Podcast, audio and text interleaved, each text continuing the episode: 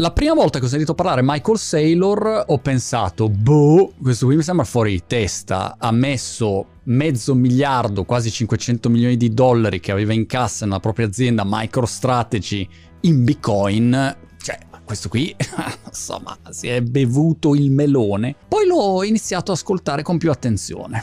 Ho guardato, boh, 20 ore di interviste. Le trovate online, fatevi la vostra idea. E ho cominciato a fare delle riflessioni diverse perché questo tizio non è un esaltato del Bitcoin evangelista, è il CEO di un'azienda che è MicroStrategy, che vende software enterprise, un'azienda che vende alle aziende grosse che un bel giorno si ritrova 500 milioni in cassa e fa questo ragionamento. Peraltro Michael Saylor non è un ragazzino pimpante, è uno che ha 56 anni, cioè va verso i 60 anni e fa il CEO di un'azienda quotata in borsa da 20 anni e ha fatto l'MIT. Chiuso così, una serie di informazioni che possono essere utili. Un giorno si ferma, ha 500 milioni in cassa e pensa quali sono le alternative di investimento per tutelare i miei azionisti. Li tengo sul conto corrente con gli interessi negativi? No. Compro azioni del mercato, compro oro, compro altre aziende sapendo che le acquisizioni sono sempre spesso purtroppo la ricetta per il baratro, non è mai facile far funzionare le acquisizioni. Cioè che cosa posso fare? Allora fa tutte le sue analisi e tra tutte queste opzioni si ferma un attimo e dice sai cos'è? Forse la modalità migliore è mettere questi 500 milioni in Bitcoin.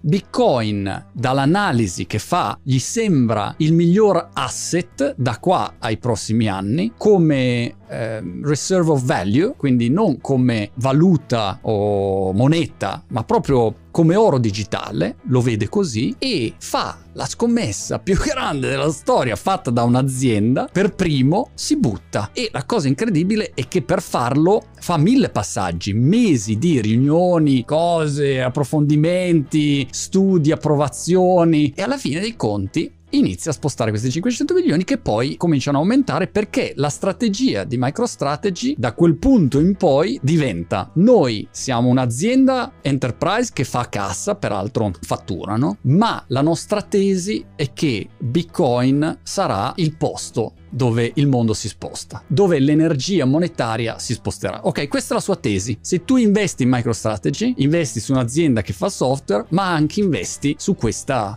eh, possibilità perché bisogna ricordarsi per molti fondi e investitori investire in bitcoin non è così immediato non è facile non è possibile e allora è più facile investire in un'azienda tech che tra l'altro ha questa tesi su Bitcoin per cui tu ti leghi anche a Bitcoin. Questa è un po' la logica. Allora io lascio a voi valutare se lui sia un pazzo furioso fuori di testa o se sia un fenomeno che ha visto il mondo, il futuro prima degli altri. Però non si può far finta che sia uno esaltato, il criptoevangelista, a sì la bolla, non si è capito niente, anche perché è importante ricordarsi che quando tu hai del cash nel tuo conto corrente bancario, quando uno fa la critica del Bitcoin, poi deve dare anche delle alternative. Quali sono le alternative da qua ai prossimi dieci anni? Mentre no, i governi stampano moneta, quelli che possono stampare, e c'è un'inflazioncina, insomma, potenzialmente galoppante, e questi tassi che sono così orrendi e ridicoli. Cioè, dov'è che vai a mettere quel tipo di riserva? E allora l'alternativa uno la deve dare. Può dire Bitcoin è una cagata, è una bolla, una truffa, puoi dire quello che vuoi, però dimmi qual è l'alternativa in questo scenario complessivo, complesso. Michael Saylor o passa alla storia come il flop più clamoroso della storia del business dell'umanità, oppure passa alla storia per essere quello